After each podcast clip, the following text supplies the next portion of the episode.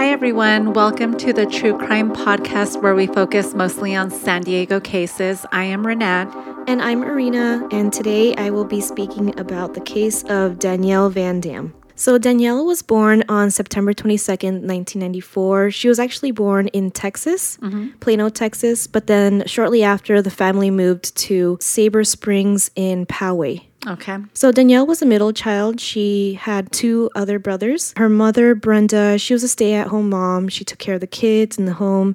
And the father, Damon, he worked as an engineer at Qualcomm. Okay. She went to Creekside Elementary School where she was com- in a combined first and second grade class at the age of seven. She was described as a kind, sweet, quiet girl who laughed a lot. She was strong headed but well behaved, and she was loved by everyone. Mm-hmm. She really loved coloring. She liked playing with dolls, writing, and drawing in her journal, and she was just beginning to take up piano. Oh. She was also a brownie in the Girl Scouts, and she sold cookies in her neighborhood every year, including a neighbor named David Westfield, who lived two houses away. Mm-hmm. Friday evening, February 1st of 2002, Danielle's mother, Brenda, and two of her girlfriends went out to a bar called Dad's mm-hmm. in Poway. Dad's. Yeah. Danielle's father, he stayed at home with the three kids. Danielle was put to bed at around 10:30 p.m. She went to sleep with the other two kids. Brenda, the mom, she came home at around 2 a.m. with four other friends.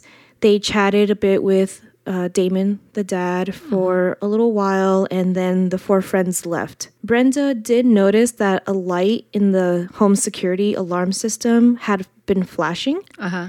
but the alarm didn't go off and she did see that the side door of the garage was propped a little bit open, but she didn't think anything of it. She went to close the door and she just disabled the alarm. Mm-hmm. Damon and Brenda, they went to sleep believing that all three kids were asleep in their rooms and everything was fine. About an hour later, it was about maybe 3 a.m., Damon woke up and noticed that the alarm light again was flashing. Mm-hmm. He this time he was the one who noticed. He found out that the sliding glass door leading to the backyard was open. Oh no. He closed it and then went back to bed, not checking on the kids. Darn unfortunately. Yeah. The next morning, they noticed that Danielle was missing. Her parents called the police at 9:39 in the morning. Hundreds of volunteers searched the deserts, highways, and remote areas for weeks and weeks, but they couldn't find anything of Danielle. That's the whole purpose of having home alarm systems. Yeah, I if thought about that too. I don't think the alarm itself went off because I think the light flashing was maybe only connected to like the side doors or the windows. But that's like a notification to let yeah. you know something happened, though, right? Yeah, that's what mm-hmm. um, the parents later on they t- actually talk about that that they really really regretted not checking up on that mm-hmm. sooner. The fact that it was just really late, they were tired, they were chatting with friends, they kind of just didn't I think more of it. Too, yeah. yeah. and they thought maybe, oh, the side door was just left open, cracked open, like close it and go back to bed. Mm-hmm. On February 27, 2002, two searchers, volunteer searchers, found Danielle's body. She was nude, partially decomposed near a trail in Dehesa, California, oh which oh is just God. the east part, which is like deserted area. Mm-hmm. Because of the condition of her body, the coroners were unable to determine the actual cause of death or whether she was sexually assaulted. They actually had to use dental records to confirm her identity. Oh man. But I mean, being found without clothing, you can yeah. assume. So let's talk about this neighbor, David Westerfield. Westerfield was born on February 25th, 1952. He was 49 years old at the time when Danielle disappeared. He was self employed as an engineer and he had several patents for medical devices. And then he was trying to start up some businesses. Mm-hmm. He graduated from James Madison High School and he was a divorced father of two grown college students. Okay. He lived two houses away from the Van Dams. He also owned a luxury motorhome that he had parked out in his front yard. He had no criminal record at the time, mm-hmm. so he wasn't a suspect quite yet. But Danielle's parents did say that about three days before Danielle's disappearance, Danielle and her mother Brenda had sold Girl Scout cookies to Westerfield, mm-hmm. and who he also invited them into his home. They were actually pretty friendly and he knew the whole family, they knew him. When police interviewed Westerfield, he stated that he did not know where Danielle was, but that he had been at the same bar that Brenda had been in that Friday night. They asked Brenda and she confirmed. She said that she did see him there and they chatted for a bit, but then he left before she did. Okay. Saturday morning, the next morning, Westerfield fetched his motorhome from another part of town. He said that he stocked it with supplies, left home at around 9:50 a.m., mm-hmm. minutes after Brenda called 911 to report Danielle missing. Westerfield told police that he had driven around the desert and the beach in his motorhome and that he stayed at the beach campground. This was later confirmed by witnesses. It was also confirmed by cell phone records, gas receipts, and credit card records. So it seemed like he had his alibi and he was being covered pretty well. Okay. Westerfield said that he intended to go to the desert but realized he had forgotten his wallet at home. So he went to the campground at Silver Strand State Beach. He had paid in advance for a two night stay, but he said that the weather was too cold, so he returned home to fetch his wallet, after which he went back to the desert. A witness, though, at the Silver Strand uh, State Beach said that he saw Westerfield pull out his wallet at the campground Uh, and had spoken to him. So and then if he says it's too cold, I mean, he has a motorhome, Yeah. which has blankets. And why was he going like back and forth to the desert and then the excuse to go back to the house to Mm-hmm. fetch his quote unquote wallet that the witness said he already had? Yeah. And he stated that he drove to the desert where his motorhome got stuck in the sand, and that was about a quarter mile off the road, and he needed help to get a tow truck to get free. The next morning, Westerfield stopped at a dry cleaner's and dropped off two comforters, two pillow covers, and a jacket that would later show traces of Danielle's blood. Westerfield said that he had given his RV a cleaning when he returned from his trip, but that's a normal thing for him to do since he just came back from the desert Okay. as that was why what the police were asking why was his RV so clean. February 4th, law enforcement placed Westerfield under 12, 24 hour surveillance. So, but if they found her blood on the comforter, why couldn't they arrest him then and there? No, that that was something that they later found out. Okay. Uh, For the moment, they just had him under 24 hour surveillance. Okay. Then the next day, on February 5th, his motorhome, SUV, and other property, they were impounded for testing. And that's when they were able to find the uh, traces of blood on the from the dry cleaners.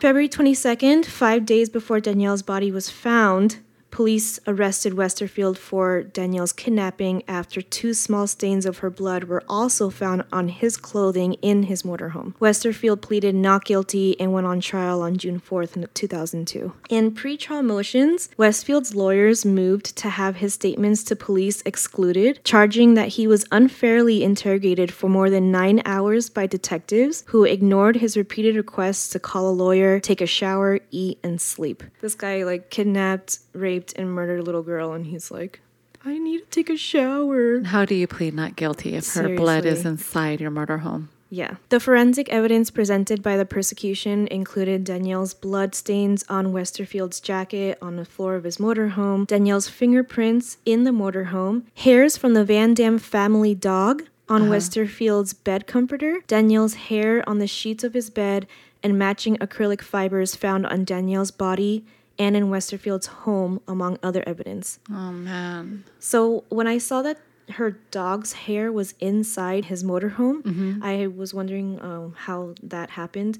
Apparently, Danielle was cuddling with her dog the night that she was kidnapped. Oh my gosh. You know, like sweet little thing. Yes. During the trial, Westerfield's lawyer suggested that the police were in a rush to solve the case and declined to consider other suspects. How is there other suspects? There's so much of her DNA So throughout the much. motorhome. And his alibi wasn't matching up. His No. story was going like back and forth. Mm-hmm. They also found child pornography on oh, Westerfield's computer. His lawyers actually suggested that Westerfield's son, Neil, who was 18 at the time, was the one who was downloading pornography. They blamed his That son. is how slimy you are that Yeah. you have to pin it on your own son. or the fact that Westerfield agreed to that too. Mm-hmm. Like, yeah, pin it on my son.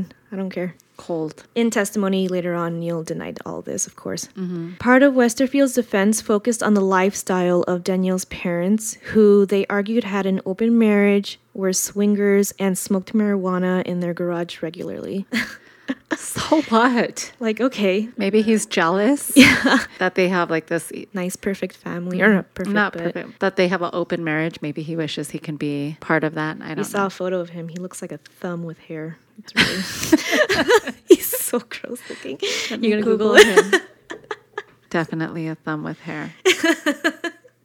The defense suggested that because of his lifestyle, there may have been other people at the home that night. So they mm-hmm. always had like friends over. And that night that she was kidnapped, they did have friends over. So he was, they were trying to blame it on that, on that, that a friend probably did this and left the door open or. Yeah, but how did all of her? How was her blood and the dog's hair and everything in the All the motorhome? Doesn't make sense. Former San Diego County District Attorney Paul Pfingst stated that the parents of Danielle Van Dam were put under a microscope with the intensity turned up very high. And then the media found out that there was, outside the marriage by consent, sort of an open marriage type of thing. And that put gasoline on the media fire. They were trying to pin it on the parents. In closing arguments, Westerfield's lawyer argued that no evidence of Westerfield was found in the Van Dam home or at the body dump site, and that a foreign hair found under Danielle's body was not his. In rebuttal, the prosecutor argued that it is possible for an intruder to enter a home without leaving trace of evidence, especially if they were taking precautions and knew what they were doing. Yes. The trial lasted a total of two months. During the trial, Westerfield's 19 year old niece testified that when she was seven years old, her uncle entered his daughter's bedroom where the niece was spending the night with her parents while they were attending a party, woke up to find Westerfield rubbing her teeth. Her teeth. Yeah.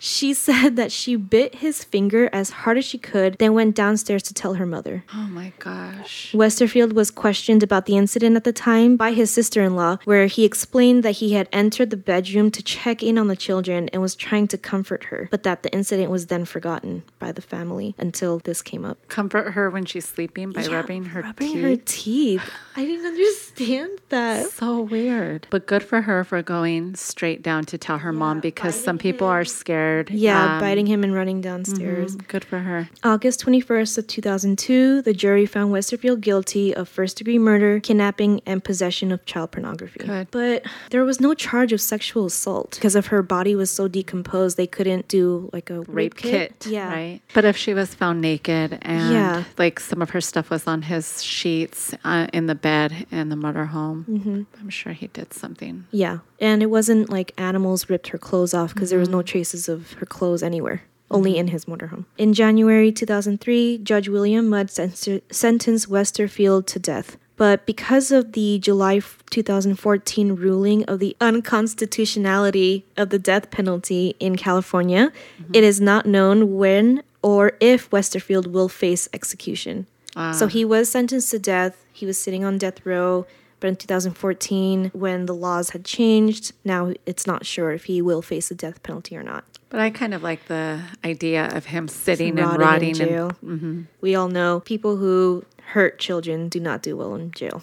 Right. The Van Dams sued Westerfield, but the case was settled out of court. They were awarded $416,000 from several insurance companies who insured Westerfield's home, SUV, and motorhome. Mm-hmm. The settlement also prevented Westfield from ever profiting off of his crime. Okay, good. Yeah. The overpass on Interstate 8 at 2nd Street in El Cajon has been named the Danielle Van Dam Memorial Overpass, and it is near where her body was found Oh, okay. which I had no idea that that was a memorial for her. That's the exit I would take all the time to get to my friend's home. So that's kind of crazy. I would take that exit almost every weekend. And not have any idea as yeah, to why. I didn't know who Danielle Van Dam was. Um, Paula Call, who was the mother of Danielle's friend Sarah, said, quote, it was always a joy to have Danielle come over to your home. She was really a well rounded little girl. She sometimes liked to explore complex topics for a seven year old, like how she could change the world for good.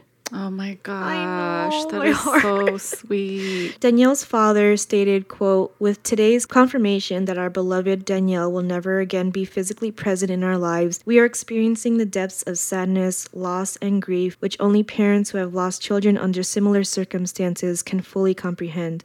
Danielle was a very special, beautiful, loving girl. We miss her desperately, but find comfort in knowing that she is now safe again and at peace. So, Danielle's family, they still live in Southern California. They formed a foundation called the mm-hmm. Danielle Legacy Foundation, which works to promote volunteerism that will initiate positive changes that will put our children to safety first. That's great.